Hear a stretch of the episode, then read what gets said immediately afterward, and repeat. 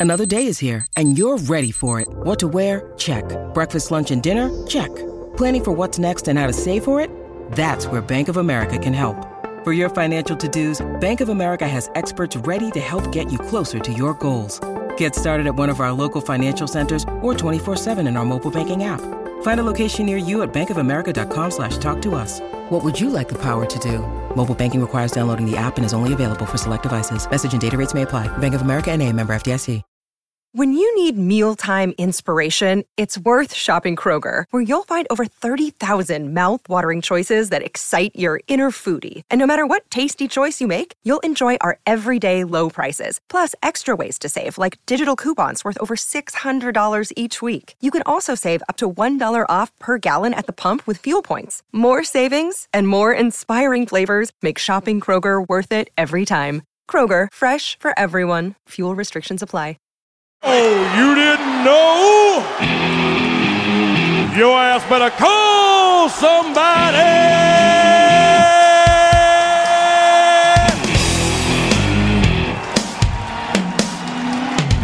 All right, cut the music.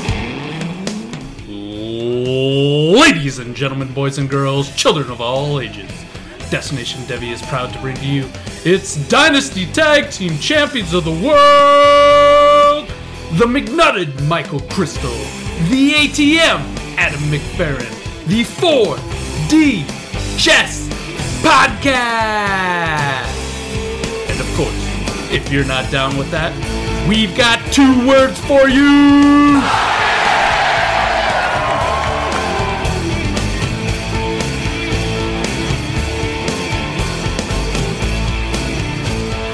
Welcome back into another podcast of the 4D Chess Dynasty Football Podcast. As always, I'm your host, Mike. You can find me on Twitter at Iowa Michael. My wonderful co-host, my bro Namath, my man Adam is in the building. You can find him on Twitter at ATM4D Chess. How we doing tonight, brother? Mike, what's going on? Another episode. Episode eight. Time is flying by.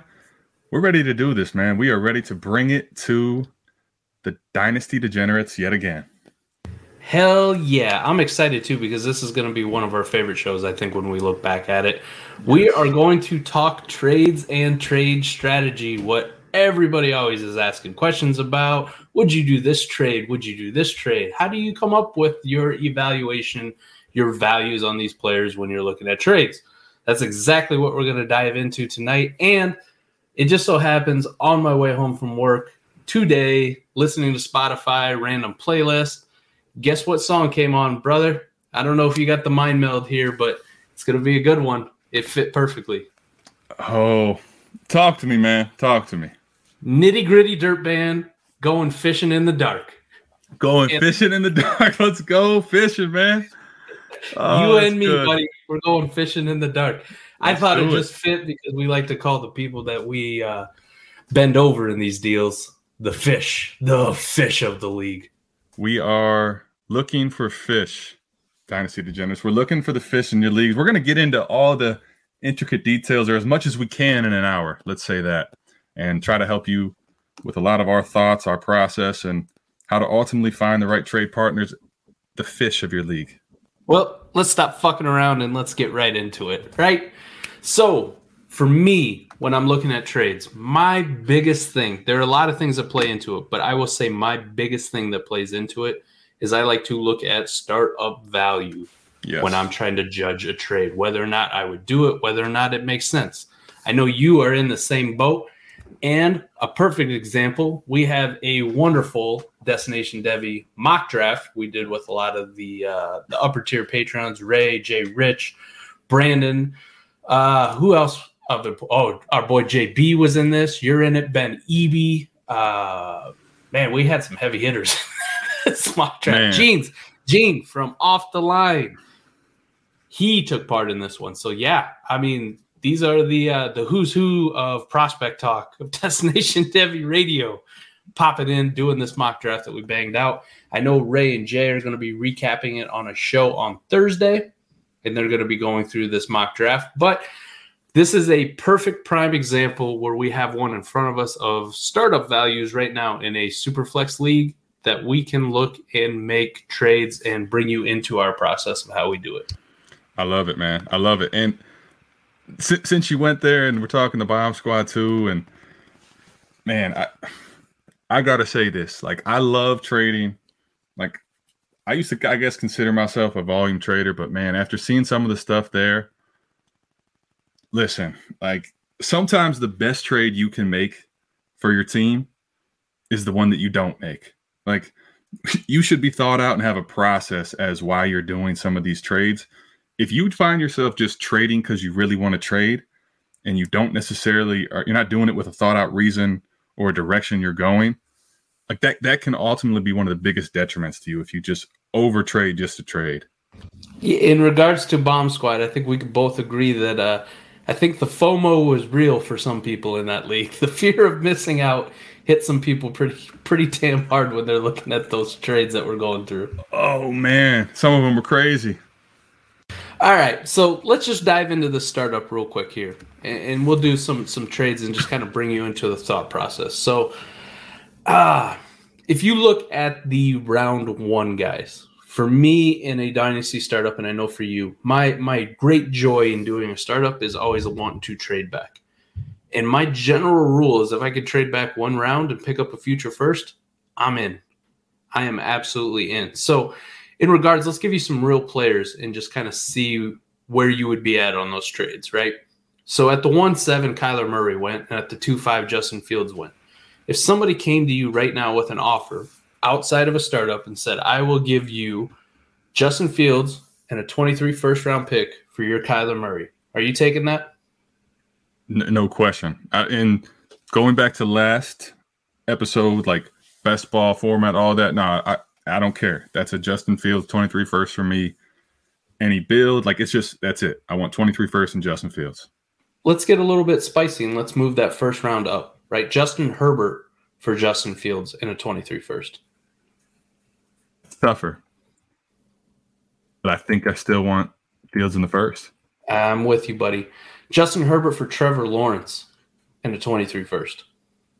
Me, like, if you have your preference with, you know, Fields, Lance, Lawrence, not going to fight you there. But for me, they're all in the same tier. So any one of those three in the first is still, I'd rather prefer that side.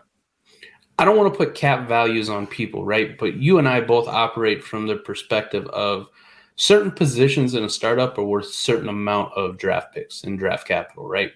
Yes. Josh Allen, Patrick Mahomes. I think those are two guys we can kind of agree on. If we own any shares of them and somebody comes out and offers us just generically four first round picks, that's the deal that I'm going to take. Yeah. He, I'm, he's gone. Like, love those guys. But when you can get, if you can extract full value out of Mahomes or Allen, I'm taking th- those guys because that's too many shots at it, man. It's too many really good shots at it. So let's go to the next group of the first round. Justin Herbert, Jonathan Taylor, and we'll slide Kyler Murray or whoever the hell your QB four is, right? Whether that's Joe Burrow, it doesn't matter. It's besides the point. Right. Those guys, three first round picks. Are you ready to make that deal? Or are you it's right there on the cusp where you're like, man, if I could get a second tossed in, I'm golden. So th- you're saying three first for either your preference of Murray, Murray or Burrow? Yep. Pick one of those guys. I'm certainly considering it. Like if it's if it's start nine and I'm loaded and I'm not necessarily sure how I'll get it back, maybe I'd hold off. But honestly, like nine times out of ten, almost every time I'm going to take the three first, probably. All right. Once we start getting to the mid first to the late first, I think three first gets it done for just about anybody that you're going to select in that range. That includes from, from which picks? About the mid first of a startup in a 12 team to yep. the late first. So that would include guys, for example, Joe Burrow, Ja'Marr Chase, Dak Prescott, D'Andre Swift, Najee Harris, Javonte Williams, Kyle Pitts, Christian McCaffrey, in, Justin Jefferson. Insert whoever you want there. I think right about that range for me, anyways, is where it's like that's kind of the, the, the three first player range, right? Yes. Once you get into the early second, early to mid second, I think then it kind of shifts down to a two first and a second kind of deal. Yep. Right. So we're going to be talking about guys like Justin Fields, AJ Brown, Deshaun Watson, Trevor Lawrence, Cam Akers, I think is probably fair in that range. Yep, fully agree. Once you get to the back end of the second, you're probably two first, and I'm not going to say just two first gets it done for me because these tiers, these tiers start to get a lot bigger, right? Yep. Once you get once you get to a certain point in the draft, these tiers start expanding instead of it just being Josh Allen and Patrick Mahomes, or then the next tier, you know, Herbert, uh, Jonathan Taylor, Kyler Murray, Joe Burrow, how, however you want to roll it. They start to get five, six, seven, eight, nine, ten players in a single tier when you're looking at them together. So the value ranges start to get bigger. But we get to the back half of the second, early third in that range. I think I'm at like two first and maybe a throw in of some sort. I think I'm comfortable making some moves. I'm, I'm always going to try to ask for more, but those are the kind of just generic offers where I'm ready to to move on from these guys in a startup. Yeah, absolutely. And, and that transitions. There's a lot of things outside of a startup that play into it, right? Your team build, your team direction, what you're doing, league size, league league scoring format. I'm just trying to talk strictly from startup, but that also carries over into 75% of how I make deals outside of it, where the other 25% is the the things we were talking about last episode. Lineup versus best ball, starter size, etc. right? 100%, man. And, and, and see, li- listeners, I think this is key here. Mike said it when we started this episode. I think when we look back, this is going to be one of our favorite ones because we're going to really get into a lot of our mindset the key I think Mike's bringing out here is startups. But the episodes you've listened to before this, they kind of set everything up direction, understanding your league. All the all the things we try to teach you in those first 7 episodes, understanding our process there, listening to us for all this time really is going to help make this trading episode here a lot more applicable and you're going to understand how it all pieces together versus just going trading right off the rip. It's not going to come through as clean. So if we're talking then about those generic values, and I told you in a startup, I wanted you to trade back from the 102 and I would give you the 210. What else on top of it are you going to need? Right? Just think about those players at the back end of the second, how we kind of talked. They're, they're two first plus guys. Mm-hmm what's your what's your plus going to be if if I'm saying that Patrick Mahomes or Josh Allen is worth four firsts in a startup, and those are the kind of deals that I'm ready to to jump at. If I told you I would give you the 210 to trade back from the 102, what are you going to ask for on top of it? Let's just spitball here. It doesn't have to be the the player, right? Yes. We'll just talk from a strict startup. What other picks or what other assets are you going to ask for me? Yeah, I think that's a very key setup that you just gave there because and we'll get into this later in the episode but a lot of this and a lot of trading in general see when you truck and trading all the other stuff we, we talked about before a lot of that can just be about you right trading one of the big keys is not just about yourself trading involves another person and understanding them and going through it with them so that you can get the best deal out of it for yourself. But it, you, you can only do that by understanding the other person. So the way Mike set that up is key because if the other player wants to give me the other manager, they want to give me startup picks. Okay, fine. So I'll, I'll go that route. But if they want to throw me futures, I'm flexible, especially at this point in the startup where I could take either side. So I will take 210, for example. If they want to throw me startups, give me 210, give me a fifth and a seventh or an eighth, and you, we call it a deal. Or and, yeah, go ahead. I was gonna say that is an absolute smash. Yeah, and I'll start there. And I, maybe you don't end up getting that, but like, give them, give them, let them pick a flavor. You know, start there, kind of see where they're at. How much do they really want Josh Allen? And, and when you're talking Josh Allen or Mahomes, they're at 102. Those are the prize players in Dynasty. So that's one of the. Those are two of the guys that you could get. The two of the pieces that you could actually get that type of return. And then if they don't want to do startups, I'll throw you two ten, but I'm I'm I want to win now, so I need those pieces. I'll give you futures. Perfect. Let's do that too. So you throw me two ten. I'm gonna need two first, though. I think still. I, would start there, and maybe I'd work my way down. But You want to throw me 20, you know, 22, 23 first and 210? Boom, he's yours. Send him. Because, like we talked about, those guys are about two first, two first in the second range. So you're winning easy there. Absolutely. One of the things, too, I want to touch on, too, is in a startup, when you're talking just picks, it always looks so much worse than when those picks actually come to fruition, fruition right? Correct, correct. So, what you had just mentioned, you wanted uh, the 210, you wanted a fifth and a seventh. That's Fifth and a seventh or an eighth. Yep. That's where you're going to start. Say say they countered and they were like, "I'll give you a ninth instead," right? So let's just assume it's a ninth, and let's say that they're going to give you. I think they would end up picking nine three. Yes. And they're going to end up picking five three.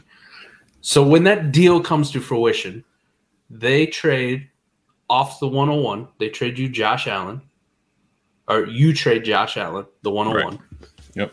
In return just to give you slots. And some of these aren't exactly where I'd agree with them, but we'll, we'll put them there anyways. Okay. They'll give you Cam Akers, Treylon Burks, and George Pickens for your Josh Allen. How do you feel about that? Love it. I absolutely love that deal too. It is you're talking a, about you're talking about Treylon Burks too, where like I'm that's not going to be a guy I have a lot of shares of, but man, if I have him, I I know he's worth the trade value because of how much people are fiending about him. So love that deal. If I'm looking at this, say it's Josh Allen for me, and somebody's like, "Hey, the two ten," Trevor Lawrence went at the two nine right before. So mm-hmm. if I'm talking strict down tier, I'm getting Trevor Lawrence, I'm gonna get Treylon Burks, and I'm gonna get George Pickens, or in that ballpark. That's pretty dope for me. Even if it's not I think some of the reasons, some of the deals, people always feel like, "Hey, man, you're a little light." It's because of the numbers issue, right? Yes. It, it, especially yes. in a startup, because they're just numbers. We don't have names to those players. Put the names to your to your players, especially if you're doing this in a startup. Don't trade away who should go there in a startup. If you're trading a pick, somebody's coming to you for it, right? Yeah. trade away what you would take or who you value the most at that pick, and then put names just based on ADP field. There are there are a lot of tools out there when you start doing startups where you can get a good idea of who's going to kind of go where. There's going to be some discrepancy, obviously. Some people reach, some people fall. It happens all the time. But just get a general outline, like a, a list of five or six players. These dudes could be there at this pick. These dudes could be there at this pick, and these dudes could be there at this pick and when you write them down or do it in your head, you're like, yeah, this trade, this trade fucks. I like it. I can do, I can deal with this. Yeah, exactly. And see, I think why this is really good because I think one thing that happens a lot is, like Mike said, the numbers because people don't think about the startup values of players, what they're worth in future first, and kind of like assess everything from that position during startups they get they get taken back to the woodshed, man. For you know that that's what ends up happening. You you end up not assessing 210, 5 3, 8 3, or whatever correctly, right? You don't know necessarily what they're worth. You're just worried about going to get Josh Allen. So I think from a mindset point, if you start thinking like Mike and I, the way we value players, and, and I think the the best way to take advantage of other people is by understanding startup values because if you if you just start changing your mindset on players to Cam Akers 210, right? Or like in that range of 210, right? 210, 302, somewhere in there, you start getting the startup value for all your players and you start associating what that startup is, the future first. If you start, if you conceptualize all that in your mind and you become like you start understanding all those values, you're going to be able to do so much in your leagues that people aren't even going to see coming. So if we're looking at it, let's flip it on its head and let's do the exact opposite. Instead of trading within a startup, let's trade from outside a startup and show how we use those values to to do real life trades. Right? Correct. Yes. Yes. And these are these are just going to be hypotheticals. I'm throwing them out there. I don't know how even they are, but these are things or deals that we'll probably hear at some point. And especially for a guy like J.K. Dobbins has been a hot topic here as of late, especially amongst our patrons, always asking about J.K. Dobbins and a lot of debate back and forth. So we're going to use him for sure. So, third round, pretty much through the entirety. There's some variance, but I would say they're probably in that two first range, maybe a first and two seconds, uh, you know, maybe late first, whatever whatever you want to do, right? Yeah, it, it's multiple assets that you're going to take. The fourth right. round is pretty similar. Usually, once we get to the fifth round, I'm more relaxed and I'm like, you know, a first and a second. We get to the sixth round, a first plus something. We get to a seventh round. The seventh round is kind of my magic round where I go just a generic first is worth about a seventh round startup pick to me. Yes. Right. And everything everything just kind of falls after that, right? You see the cascading effect. Yeah, absolutely. I, would, I mean, the, the, seventh is the, the seventh is one of those where if you're getting a like that's about a generic first. Obviously, you'll see each class. The early ones are going to go ahead of the seventh, and the later ones will fall in that seventh, eighth range. But when you're talking trading a future first, it's in that seventh range for right now in the startup. Yep.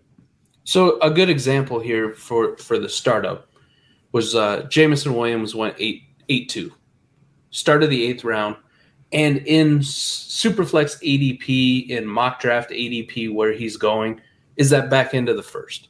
Correct. The one eleven, the one twelve, somewhere in that range, right? Yep.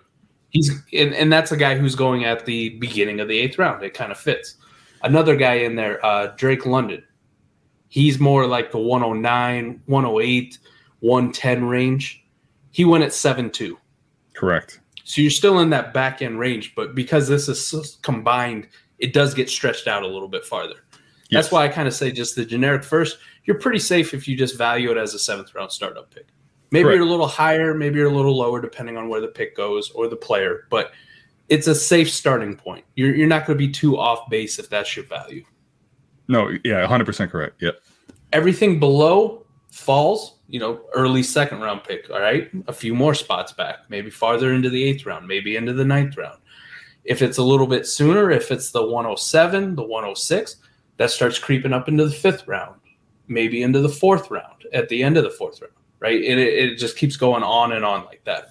So let's do one here outside of a startup. I'm going to say De- you're trading away D'Andre Swift, and in return, what I'm offering you is J.K. Dobbins and Isaiah Spiller. Dobbins Spiller. Pretty, and, pretty, pretty, and I love Swift. I mean, I'm a, I'm a homer. He's RB two for me in Dynasty, and that I know where Mike's going to go with this. He's going to give you the startup picks and why you would take this deal. But when you put names to it, it rings different, and that's kind of the process we're trying to bring home to you here. But yes, this is this is Spiller Dobbins easily for me. In a startup, it doesn't seem that great though, right? Because you're trading somebody who's the 111 for somebody who's a mid to back end third round pick, and somebody who's a mid mid to early, I guess, depending on how you value Isaiah Spiller, fourth round pick. Yeah. In, in a startup, that kind of seems gross. I'll give you uh, my my first rounder for your third and fourth seems light. You put the names next to it, it's something I want to smash hundred times out of hundred. I'm good yeah. with that. Yeah. Yeah, so and I think I'm, too, it's it's also you got to keep in mind a couple things. One, if you do it actually on the startup, you're taking those picks, and you're you're a lot of times we like assess what's going to be the worst case scenario. But how many times in the draft, Mike, that you and I are in, all these picks in front of us go that we, we didn't even we would not be considering those guys ahead of us. And, and two, I think the other thing to keep in mind is as much as I love Swift, if I can multiply him for two very legitimate running back assets, I'm doing it. I'm just doing that every single time. So, and where we had talked about on the previous episode, and we've already mentioned it, that's also a deal where your league structure, league format, scoring settings, and that kind of stuff it factors in. But this is the meat of the deal. This is the the seventy five percent, the big piece of the pie, on how you're going to determine whether you want to make that deal. Now, right. other other little smaller things may factor into you and go, man, this is only a start nine league. I've I've got enough running backs already. I couldn't even start Isaiah Spiller if I wanted to. He's not going to crack my starting lineup. I can't do it. I can't I can't down tier. But if you've got enough room, right, you're going to do it. You're going to smash this deal. So, yeah, sure. D'Andre Swift, back in first in a startup.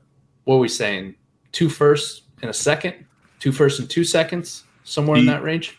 Yeah, two firsts and a second to even get me thinking.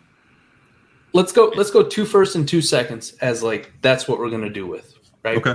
Yep. A third round, mid to late third round pick in a startup. What's the value on that in your mind? Mid to late, Yep.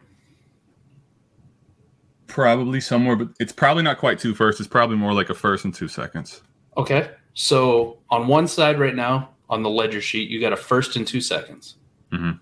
On the other side of the ledger sheet, you got two firsts and two seconds. Correct. Okay. So you're down to first. On you're down. side. You're down to a first difference. Correct. A fourth round, mid to early fourth round pick in a startup. What's that worth to you? It, it, it's probably a first. Man, that's tough because it's it's around a first and it, it's somewhere between a first and a second and a first and two seconds. It's in that generic area. right? It's it's not too far off. So now if you factor it on the ledger sheet, right? You're up 2 seconds say. Yeah.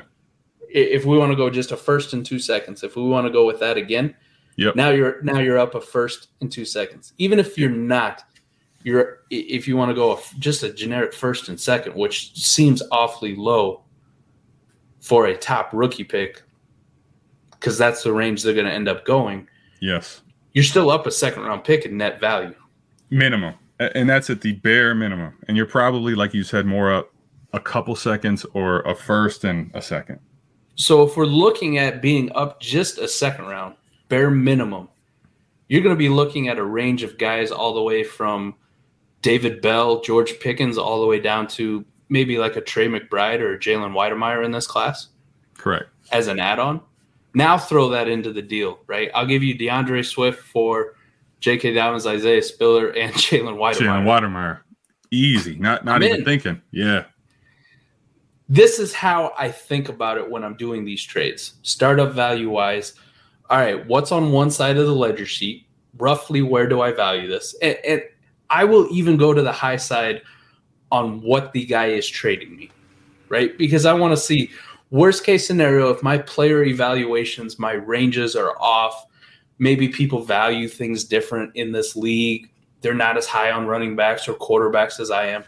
Worst case scenario, let me they're giving me the absolute maximum and i'm giving them the bare minimum of value or or the absolute maximum of my value on that side right however it needs to be where i'm at the disadvantage going into the trade and if the trade comes out where the ledger sheet is still so far in my advantage by a second multiple seconds maybe a first maybe two first in some of these deals we've seen that's a smash all day i'm good i'm in I'm hitting the button. I'm not thinking twice about it. I- think the other thing too is to keep in mind, Dynasty Degenerates, when you think about this deal, it kind of goes back to a similar concept when we talked about episode two, the the, the, Ja'Marr, the Ja'Marr Chase trade hysteria, right? D'Andre Swift positional advantage at running back is significant. So that's where he would differentiate himself from Chase. But to an extent, if he's at running back two, he is capped out as far as going up and ascending from where he is in value. So the big takeaway from that is okay, Swift in your lineup, points per game, if he stays healthy, very key elite player. Here's the difference though.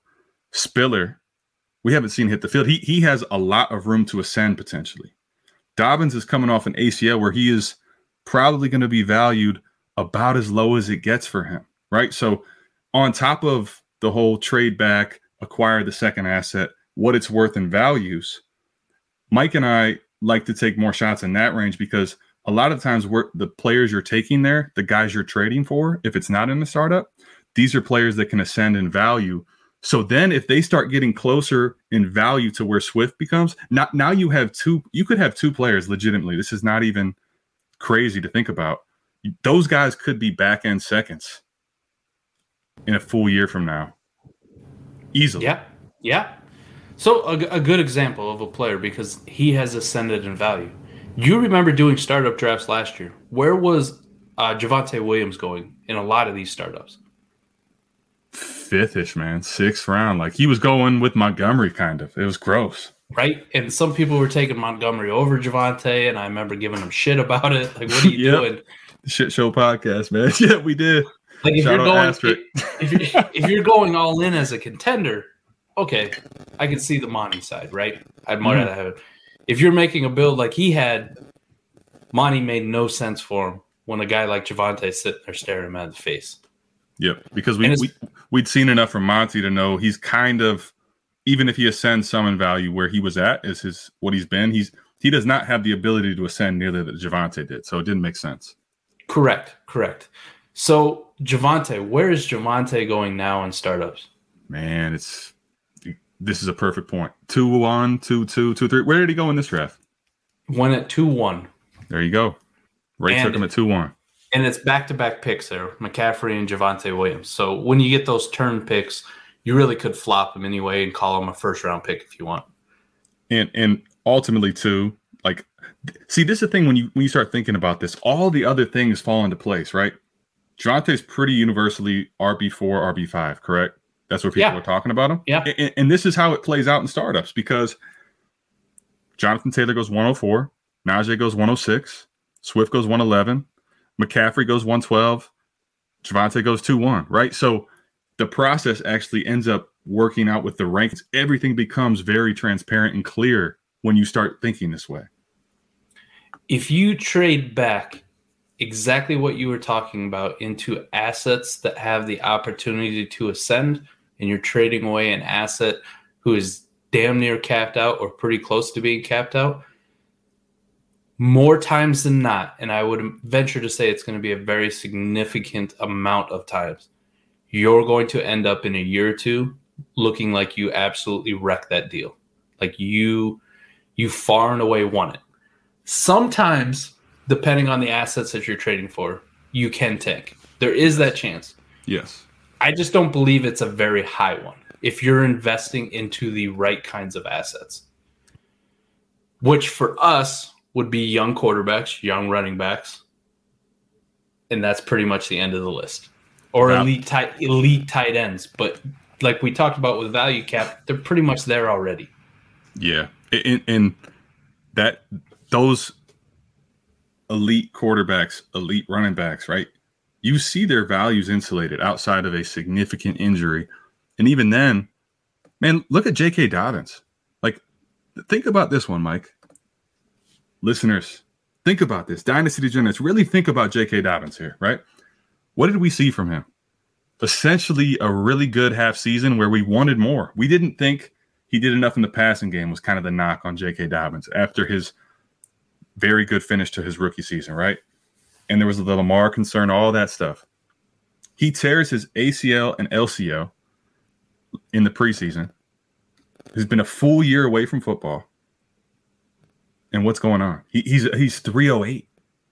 That's that's where he's fallen to, right? And now, if you did a startup in the in the season last year, like if you did a mid-season startup, he would have been a lot lower than that. But this is a value insulation discussion to think about. J.K. Dobbins, who given us a half a season for us to see, because we know the talent, because of the positional scarcity that he offers. He's right now, without only playing a half a season in a year and a half, that was like very good, show upside potential with Dobbins. He's still 308. That's the value insulation from the running backs that could be three down elite players.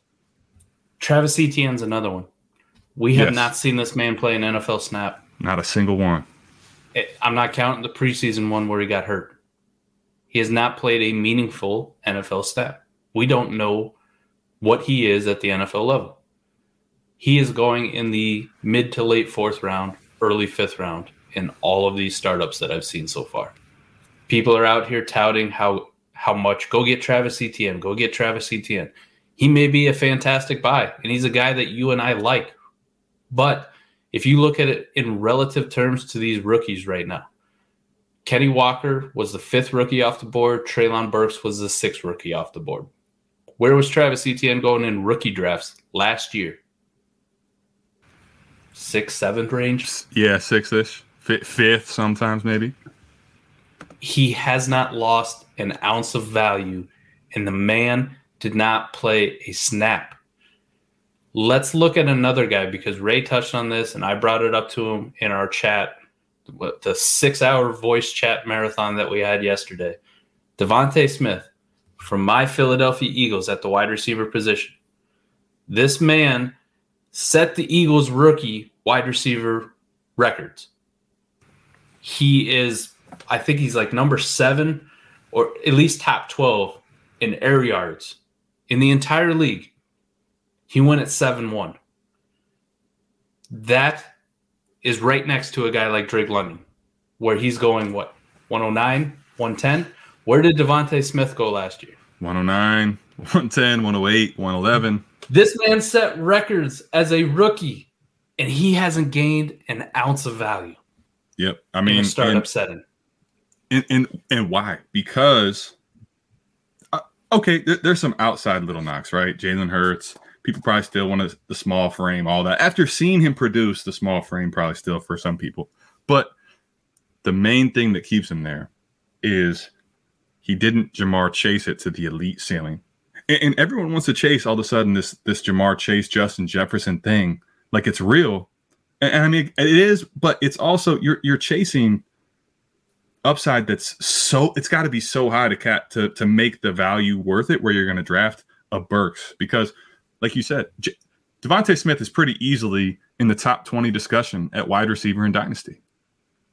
Let's top- look at The top 20 it what does the top 20 do? It gets you a seventh round startup value, man. That does not give you value gain at all. let's look at some some other players from last year's class who increased or decreased in value. Okay. Or or stayed the same.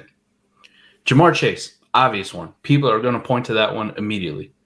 Ja'Marr Chase went from a third, fourth round startup pick to back half of the first round, mid first round for some people who are doing it wrong. I will be the first to say you are doing it wrong if you're taking Ja'Marr Chase in the first round. Good luck to you. I appreciate you. I hope I draft with you. I like you for doing that. Kyle Pitts increased in value from a late second, early third round, maybe a fourth round startup pick in some of the drafts we were doing in tight end premium to a back end first round pick. Right.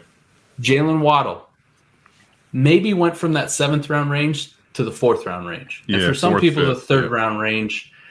I'm not. I'm not a big fan, but I get it. I've seen him go in the third round in some drafts. Cool for you if you do that. Congratulations. I don't agree with it. Let's look at some other positions who maintained value and did fuck all. Trey Lance, 2 2 in this draft. Where were people taking Trey Lance last year? I, I was told I was making a statement taking him at 204. A statement. This man played in a couple games. Two games.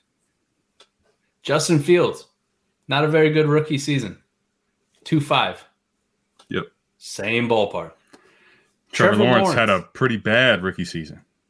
Still mid to late second round dynasty startup pick. There were some people who were taking him in the first round last year. Yeah, he was he was honestly quite a few startups 111, 112 coming off the board. Who else we got here? Rashod Bateman stands out to me. 7 8 in this draft. Going in the eighth round last year in startups. Increased a little bit in value. Elijah Moore was in the same ballpark, right around the eighth round. He increased to sixth round, maybe fifth round for some. Mhm. So they can run. The big risers. Najee Harris has pushed himself into RB2, RB3. I think if he's outside your top three RBs, I, I don't know what else to tell you. Yeah. I love Javonte, but I can't put I can't put Javonte over Najee. But that's a the only a different people- debate. The only people I've seen that had him outside Najee outside the top three is when they get too much with CMC. That's the only thing I've seen. Najee Harris in this draft, RB two off the board, one six. Yep. He went from a late first, early second to now he's in the middle of the first round. Pretty much capped on value where he is. Javonte Williams, we touched about it. Five, six, four. Now he's a damn near a first round pick. End of the first round. The point is, if you're yeah, the Travis Etienne thing still wows me. Crazy. The guy, the guy has not moved. He's locked in place. The point is, if you're investing generally in these running backs, in these quarterbacks, the right ones, not the Ke'Shawn Vaughns, not the Trey Sermons, but the right ones, your value installation is pretty good. If you hate Trevor Lawrence, he's still going at a back end, mid to back end second round pick you can get out on what you spent on Trevor Lawrence last year. Hopefully, you weren't one of these people taking him in the first round, but if you did, you're going to lose some value. You're going to lose 80% of it. Or you're going to lose 20% and come out with 80%, is what I meant to say. You're not taking a massive hit. If you took him 101 in your rookie drafts, like most people did, you're still going to cash out the 101 in a rookie draft at the back end of a second a startup, and you're still going to get net positive assets. I understand this class isn't as good as last year, but the 101 is going to go in the fourth, maybe late third round. Malik Willis, Matt Corral, Isaiah Spiller, Breece Hall, however you want to rank them, whoever shakes out to be the quote unquote consensus 101, that feels like the right range where they're going to go. Yeah, 100%. So, uh, Mike, let, let me ask you this. Now that now that we've kind of given the listeners our mindset because th- th- this is key to lay down. Startup values associate players and startup values so that you're not overvaluing players and undervaluing startup picks. Similarly with rookie picks, do not undervalue the number and do not overvalue the player.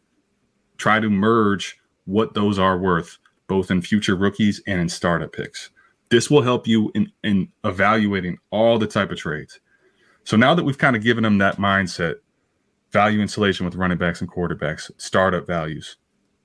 As far as actually applying these now to trades, I think a big thing when you're talking actually making deals with your league mates, first I think is the type of trade. And is is it incoming to you or are you trying to make a deal to somebody else? Are you the one that's sending the trade offer? Are you trying to figure out what I'm going to do to make a, a deal for that that manager that makes sense? Or is that manager coming to you hey i want i want this piece i want that guy i want this this elite player i want this middle tier player or i want these picks right? So i think that's kind of the transition. Now how do we apply these in actual trades with our league mates? So let's say let's go back to the startup draft right? And we'll just pick players out of there and where their assigned position is mm-hmm. assume that this startup draft is your average ADP. This is what it is. So there won't be any movement by us to go, oh, we'd take this guy before him or whatever. This is yep. average ADP right now. This is how it would shake out if we had all these services running full go, tracking all of these startup drafts. Mm-hmm. I come to you and I tell you that I want to take uh, Darren Waller off your hands. So this is uh this draft was done non tight end premium. Okay. So this is just Darren Waller, non tight end premium. He went at the six seven. Assume that's his correct average ADP. Based on where he went at the six seven, what are you asking for me to trade? If I go, Adam, I would like your Darren Waller. What's it gonna cost me? What is your response? Six seven is where I'm going to attempt to get a first and a second. And then it's also that range where it talks about the other episodes. What are you doing here? Because if this is a startup pick, I want first and a second. If it's a team that you have and you're moving Waller as a rebuilder, sometimes to make the deal, you may only get a first and a smaller piece. So, but it, but generically, I think Waller first and a second at six seven is about the correct range in futures. Okay, I agree to it. I send you the first and the second. Are you happy? I like it, but if you're sending that deal to me, if I have Waller and you're sending that deal to me, I may question: Can I get more out of you? Right? Okay. New scenario. Same thing. I'm coming to you asking you what's the price on Darren Waller. You tell yep. me a first and a second. I respond, I can't do a first and a second. I can do a first, and I can toss you in Kadarius Toney. Kadarius Toney went 9-10 in this draft. Are you happy with that? Yeah, I think that's I'm taking it. Why? Because Kadarius Toney is valued at what? He is valued at a second round pick. Correct. All right. Same thing. That's exactly the process that I want to get into here when we start doing this is how I put all of this together. And and we can we can we can put the rebuild the league settings aside, right? We're just assuming generic league. I'm just going for straight value here. You're you're ready to move off of these assets. You're ready to do whatever. Okay. Let's let's do another one. Let's do something a little more spicy. Okay. Trey Lance, since this is going to be a hot topic, went at 2 2. Assume this is his correct average ADP. Same scenario. I come to you and I go, Adam, what's it going to take for me to get you off of Trey Lance? Now, this is where you can factor in the fact that this is a younger asset than Darren Waller. Oh yeah. And you don't have a lot of incentive to move off of this guy. Mm-hmm. Adam, what's it going to take for me to get Trey Lance? I'm a I'm a diehard Trey Lance fan. I, I've been a huge fan. I really want him on my team. What's it going to take? In futures, I'm not moving him for less than probably two first. I, I probably am going to need two first and a second to even talk with you about like if this is something we can do. Two first and a second. That's what you tell me. Mm-hmm. Man, I don't have two first and a second.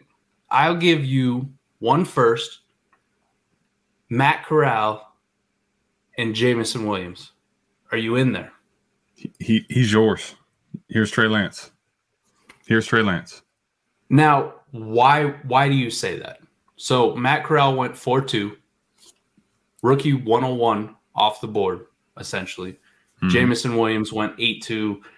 I, I don't want to count that high because I'm big and dumb and hairy and I can't count that high, but I assume it's somewhere around 111, 112. Yeah, he was the 111, I believe, in that one. Yeah. Okay. I'm giving you the 101, the 111, and a future first next year for You, you, Trey Lance. you're you're actually see, and that's the thing when understanding the values. That's that's more than that's that's over three first, really, when you start thinking this out. Dynasty degenerates, right? Matt Corral, he's a at the moment locked into a top four pick in Superflex rookies. What that's going to command in futures is more than a first, and he's going at four too. Once again, startup values. Think about this. So Matt Corral is going to be a first and a second probably before stepping on the field. So now you got Matt Corral is at least a first, he's probably a first and a second. You got the first round generic pick coming to you as a pick. And then you got Jameson Williams, who's a late first. So th- that that's where what your league mates willing to give you is a big key because if you say if you only say oh, I want two first, two future first and a second, but they come to you with a first and these players, okay, what do these players equate to in futures as long as they're fitting the youth build, which all those guys do. Correct. It would get more gross. So Austin Ekeler went one pick before Matt Corral at 4 1. If your team build isn't right, and I came to you, and instead of offering the young guys, I came to you, and I'm just going by older assets who went in the similar range. I'll give you a future first, I'll give you Austin Ekeler, and I'll give you Ezekiel Elliott. Not as appealing, right? Because it doesn't have that youth movement. No, exactly. That that and that becomes when you take that. If you were to take that trade on as a rebuilder, you you have to have once again what I talked about at the beginning. What is your plan?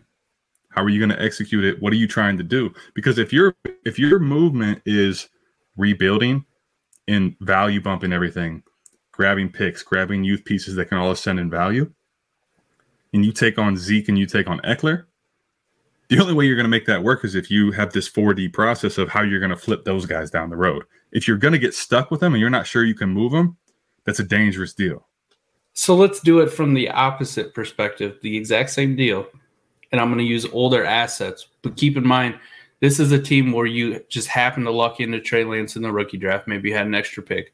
But your direction is contending. You're trying to compete. You're trying to win it this year. And instead of offering you the young guys, I'm going to offer you the old crusty guys in the same range. And then see if it's still a deal that you would like to do. So, So, I'm contending this time. you're contending, right? Mhm. And I'd already put the offer of just a random first. So I'll pick an old random dude from the seventh round Okay. and I'll throw him in instead of giving you the future assets because you're trying to contend, right? This is what Yeah. you want to do. You want to win the league. Right. The same exact trade value, if we use this ADP as the quote unquote Bible right now, like this is locked in, I would give you Austin Ekeler. I would give you uh what was the other thing I offered you? So it's gonna be a seventh and a eighth round, right? Okay. Seventh round, there's no real good quarterbacks that went there. All right. Pump it up one round if you had to. Well, let's go down and get in the crusty zone. That's fair. Let's do that. The the seventh rounder, I'll give you Aaron Jones. That was your seventh round. And instead of your eighth round, I'll give you Ryan Tannehill. So it's Ryan Tannehill, Zeke, and Jones. Ryan For- Tannehill, Aaron Jones, and Austin Ekeler. Oh, and Austin Ekeler for Trey Eck- Lance. Ekeler was the 4 1. Aaron Jones was the 7 9. Ryan Tannehill was the 9 6 for Trey Lance. You're in compete mode trying to win now. I, I don't advocate doing this kind of deal in February and Yes. building your contenders in February. That's a good way to fuck yourself for the, for here to eternity. That, that's how you end up. If you do too many deals, or you always want to think about winning if you're contending, right? But understanding the value side in this time of season is not necessarily in the the old or crustier players. So Mike's point makes sense. But as a contender, We're gonna do That this deal in August, right, or in September, right before the, the season kicks off. That one feels gross. But if, if Tannehill is the starter in Tennessee, locked in, no issues there. Austin Ekeler is the starter in the Chargers, no issues there. Aaron Jones. If, if this is in August, everything the same today, yes, I, I'd make that move as a contender because I'm, as much as I think Trey Lance is going to be good and has a long time to be an elite dynasty player, potentially, if we're talking about his ceiling, he's one piece of a contending side where maybe those guys don't give you the longevity and, and that that's the reality. None of those guys are giving you super long long time. But man that's three starters that have the opportunity i'm worried about uh, aaron jones but it's not out of the range range of outcomes that he austin ekeler are rb1 back in back in rb1 you know rb2s or uh, high end rb2s and then Tannehill at least gives you that quarterback too in, in your starter. So you're you're multiplying it into three assets on the contending side. It is a crusty, gross win now move that would net you massive dividends if if situations don't change, injuries, whatever, right? And they got Exactly. one more good year left in them. Let me milk this out. Let me get the championship. I'll rebuild next year for free. I'll Exactly. rebuild the next five years for free. That is a go for the gusto move, man. It's grosser, but these are also moves that you don't make now. Don't if, Yeah. if you're listening to this, please do not make these kind of moves now. Don't invest in because you're assuming all the risk from February up and through the season to your championship game. That is a lot of time, a lot of football to be played, a lot of practices, a lot of training camp where injuries could happen or situations could change. And these values where they're at right now could drastically change. It is so much easier to do it when you go the first deal we talked about with Trey Lance, when you go to young pieces. Because in reality, yes, their situation could go down. But in some of those that you're investing, they're probably not going to lose too much value over an injury. Oh, this guy Right. was a rookie, he got injured. You know, shit happens. Let's move on. We'll reevaluate it next year. Ride the pine for me for a year. I'm good. I'll hold you. On the older guys, the value can cliff so damn hard and Right. it becomes so sudden that you can't get out of it. It's, Yes. it's that quicksand effect. Yep. Um, let's do one more here. One Okay. more. Ah, I don't want to do Ja'Marr Chase again. All right. I spent, I spent way right. too much damn time. We had a whole episode on him. Let, let's do something else. Go ahead. I'm fucking Anyone tired else, of talking about Ja'Marr Chase and having to fight off the army of the undead like I'm damn Jon Snow. It's it's. I'm gonna tell you, man. You're gonna you got a long. Th- those undead are coming. They are undead because that's our that, that argument's not going anywhere. Who's a good juicy one that people keep talking about all the time?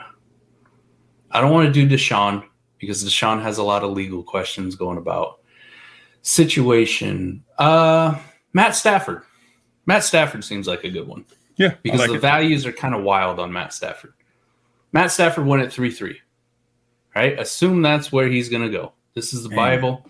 You got Matt Stafford. And the, the beauty of this one is we could do it even on a contender and show the value of down tiering and using our strategy. It's perfect, right? Right? Matt Stafford is a good quarterback. I'm where did he finish this year? Was he a QB one? Yes. Yeah, QB five overall. yeah, he was a QB one. He was. It depended on your format as far as like four point and six point per passing touchdown. Yeah. But if you're talking six point per passing touchdown, it wasn't even close. So I come to you and I go, Adam, I want Matt Stafford on you. He's at 3 3 in this quote unquote ADP. What's it going to cost me? Your response would be Two first. two first. Okay. Man, again, I I don't got two first. I can't do two first. Let's see if I got some other players that would interest you. Adam, I got Kirk Cousins. Kirk Cousins went six nine. Okay. I'm And intrigued. with and with Kirk Cousins, I'll give you uh, who's a good one here. I'll give you I'll give you Drake London. I got him in the rookie draft here. I'll give you Drake London. He went at seven two. Kirk Cousins went at six nine. For your three three, Matt Stafford. I would do that. I would maybe see Bingo. if I could. I would maybe see if I could squeeze something else out of him. But if like that's hard caps, you're tearing. Okay, so you're tearing down to Kirk Cousins. Points per game. He's more of a borderline quarterback one, high end quarterback two. But you're picking up a wide receiver who we think is going to go in the top 15, 20 picks and and could very well ascend to a sixth, fifth round startup next year, right? You, we said Jaylen Waddle's going in the third and the fourth round. Now, you don't want to build that in that he's going to be a third or fourth round pick, but there's an opportunity for him to ascend a little bit. He may even if he ends up at Schmitty, right, the Slim Reaper, he's he's insulated at that seventh round pick. So yeah, I would do that. So this is the whole how we use startup, right? So let's break it down here. You asked for two first for Matt Stafford because he's going at the beginning of the third round. Mhm. That's kind of his value. Kirk Cousins is going at the end of the sixth round. He's a first and a plus, but it's it's one of them weird pluses where it's only like maybe a half. It's a T. It's It's, it's not a full plus. It's yeah. You're probably gonna get a first for him. You might get like some little fluffer type piece, not a real asset, right? Someone that has upside or something, but not someone that's legit. Drake London is going in that what we talked about earlier 108, 109, 110 range, 111 maybe. He's going 7 2. So that puts his value at what? A first round First round pick. pick.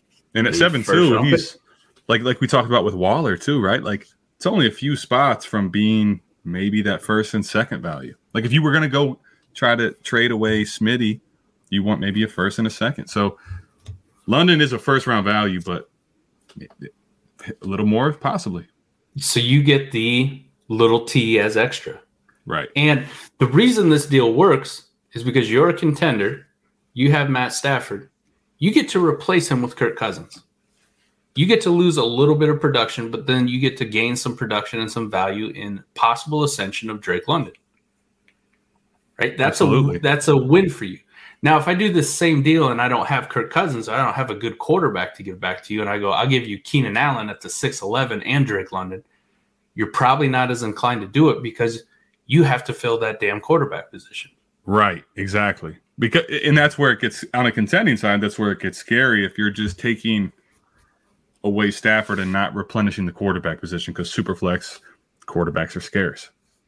That's where the nuance comes into it. And if we go better than Kirk Cousins, I'm not gonna I, I can't say it with a straight face that Derek Carr is better than Kirk Cousins. That I can't do that. How, how about a guy like Zach Wilson? Zach Wilson went at the 5 1, a full round, almost two rounds ahead of where Kirk, Kirk Cousins did. If this is the proper ADP, that fifth round, Zach Wilson's worth at least a first and a second. Yeah. Absolutely. Drake, Drake London's worth your generic first. So Yep. now you've gained a second in value. Zach Wilson, besides the point of a guy that we want to invest in and buy, which we need to have a podcast and a discussion after the talk On- with Ray yesterday Yeah. about Zach Wilson. But Right. just assuming, right? This is how you use startup values as a ballpark.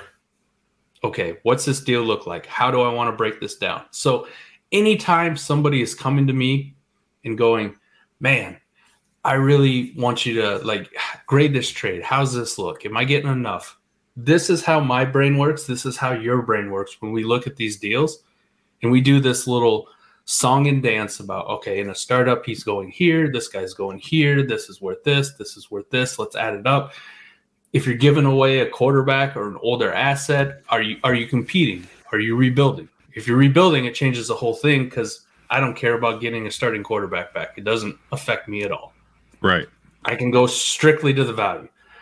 I don't want your your turd quarterback back. Let me get somebody else. And because of the super flex value, that may be a, a round or two above. Somebody's like, "Oh, you're not asking for a quarterback. Cool. I'll trade you this running back. Awesome. Let me take him." Yep. I'll take I'll take that running back on. Now, so to give you an idea of real life application. So I think we may end up needing another episode to get into some some of the strategy pieces. Mhm. But I want to give you a, a trade that I made on an orphan that I took. All right. I've talked about before that kind of applies this the startup idea in the 4D chess mindset well after the startup and on an orphan there was I was never even a part of the startup but those ideas and mindsets don't leave after the startup that same value mindset still needs to be in place so I took over an orphan I wanted to tear it down because of all my other league mates in the time of when I took over in the summer, no one was really allowing me to go get picks. Like it just wasn't happening. The value when we talk startups, the players on my team that I'm trying to move for picks and assessing those values, they weren't happening. So, okay, what are my options? I kind of have to contend because I have some of these older pieces. I had Darren Waller, Allen Robinson, a lot of these older type of guys. Allen Robinson was a bust, but nonetheless, I decided, you know what, it's time to move, try to figure out how I'm going to make this contend because they're not letting me get these youth pieces. We talked about this as a rebuild side, but the same thing applies on the contending side. Sometimes, if one, if some of the only real chips you have are the elite quarterbacks, you have to move them. So, one of the only pieces I had that was super valuable that I could try to tear down and get a whole bunch of multiplication pieces from was Kyler Murray. Now, the problem is if you want to contend, right? Who has four legit pieces that are contending assets to give you for Kyler Murray? It- it's it's it- it's very rare that somebody has that. That's not saying, "Wait, I'm a contender. I'm not going to put all those assets into Kyler Murray." Right? So, 4D chess has to come in here. So, I took on Kirk Cousins, Diontae Johnson, a 20 the guy's 22 and 23 first for Kyler Murray and Tyler Conklin. Now, at the time when I said this, when I made this deal, talking with a lot of people, there were why dude that, that that's a terrible trade. Kirk Cousins doesn't have the longevity. Diontae Johnson's okay at receiver. He's a nice little player. And then you have the, these first, but like, what is that going to do for you on the contending side? Per, points per game, Cousins and, and Murray are massively different. Diontae gets you one piece in your lineup. Okay, but you're not really thinking about this is where I think we need to get that next episode so you understand your league and try to figure out your league mates because when I take on those picks, I'm already thinking two steps ahead. Who in my league is looking to take these picks on, right? Who are the teams that wouldn't let me go rebuild because they're already doing that? So I'm already thinking in my mind, who, who are these two picks going to be traded for? So walking you through all this. Once again, Kirk Cousins, Diontae Johnson, 22 first, 23 first for Kyler Murray and Tyler Conklin. Literally within the same day, five hours later, I traded these picks away with Brandon Aiyuk. Now, remind, remember, at this time, Brandon Aiyuk's value was was troublesome, and as a contender, I wanted to keep him, but he wasn't helping me, so I had to move him uh, as well for Joe Mixon and Terry McLaurin. So now all of a sudden, the deal was Kyler Murray, Brandon Aiyuk, Tyler Conklin for Kirk Cousins, Joe Mixon, Diontae Johnson, Terry McLaurin. Right. So as a contender, say whatever you want about the values now, but as a contender, the piece that I lost in my lineup was Kyler Murray. And I now have Joe Mixon, Terry McLaurin, as well as um, Diontae Johnson and Kirk Cousins. So now I'm filling four spots, pretty legit players. Now, Terry didn't end up working out down the stretch, but the mindset of how you get Kyler Murray's value extracted into four pieces sometimes is a big thing, and startup values are a big part of that. And taking on those future first are a big part of that too.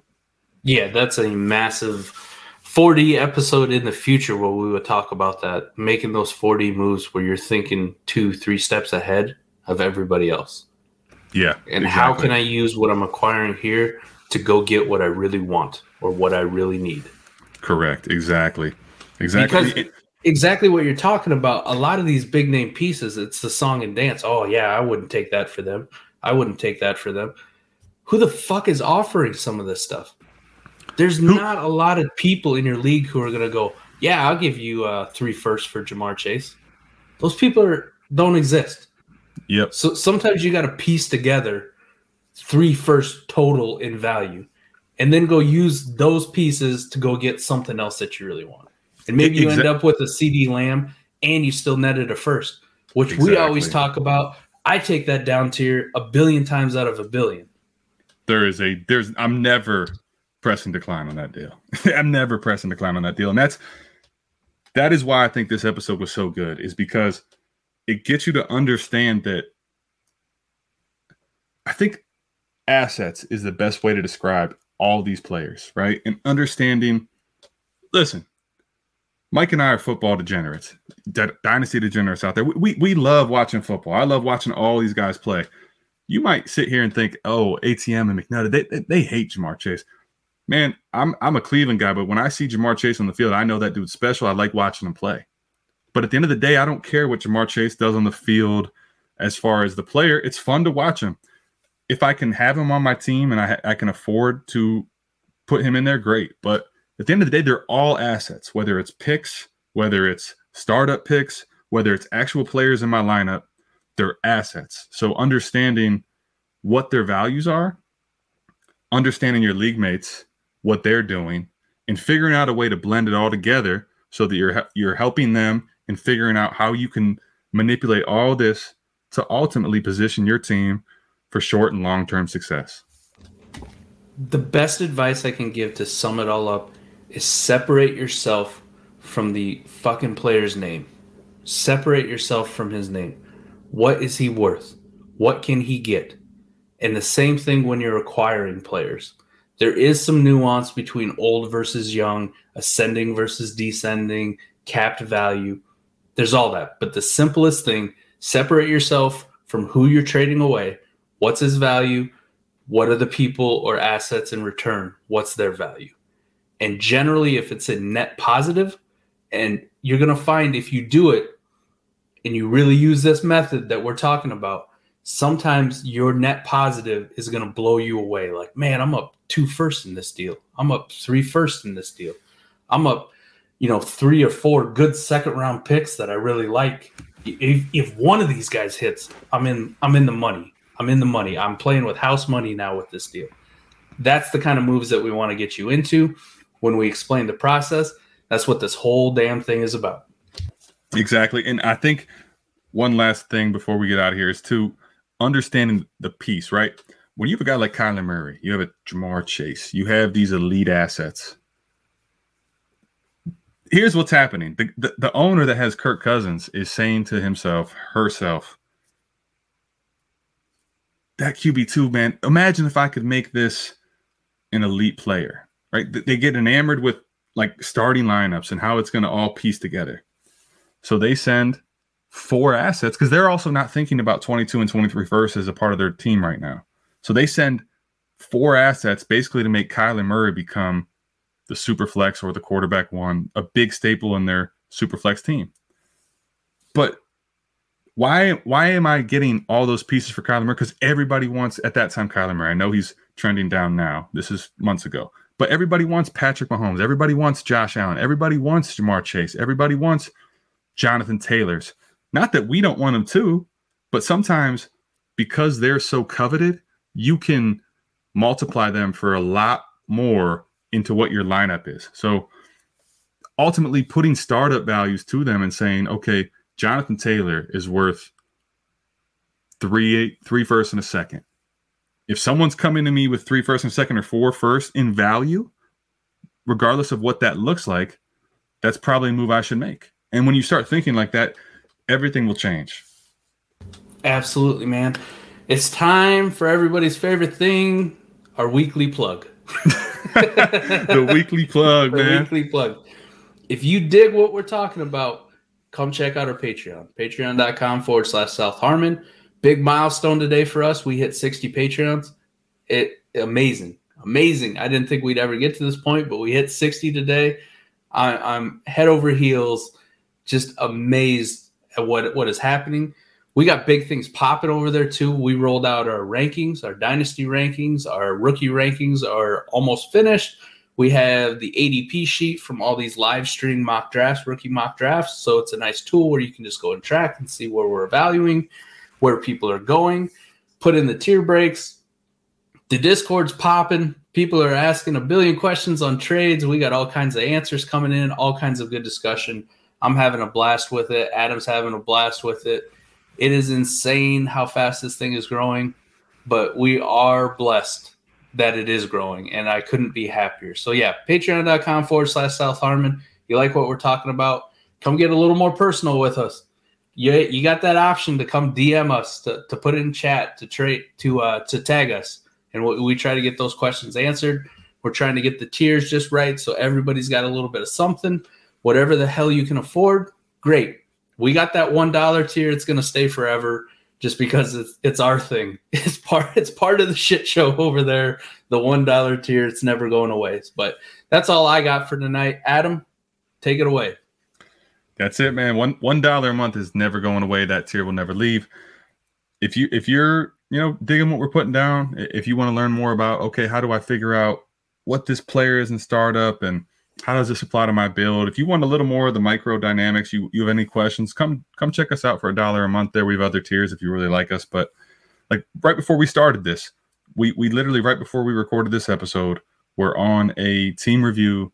A gentleman named Colby going through his team, figuring out okay, this team looks really good. He had, he was in one. We were talking about a productive struggle that he had done beautifully, just like Mike and I would have done. Right? He's listening. He's putting all this stuff into action. We love seeing that. And then he shows us another team where he just won, like Mike and I talk about all the time. Maybe you get crusty with that Tannehill deal where it sounds gross, but if it if it gets you a title, gets you that payout, then you have years to rebuild on that money you've won. So now we're helping him take that contending team that just won and pivot all those assets into rebuilding side so he can get to that beautiful rebuilding, having a bunch of picks, youth pieces, so he can take over again. Point being, if you like this, you want to come check us out, we'd be happy to do any of that with you. Really glad you're sticking around with us. Even if you don't come check us out, man, we're going to keep putting down everything we got once a week, one hour, even though we go over one hour every single week. But just remember when your league mates are playing chess, play 4D chess. That'll do it. We're out of here. Peace out. Peace.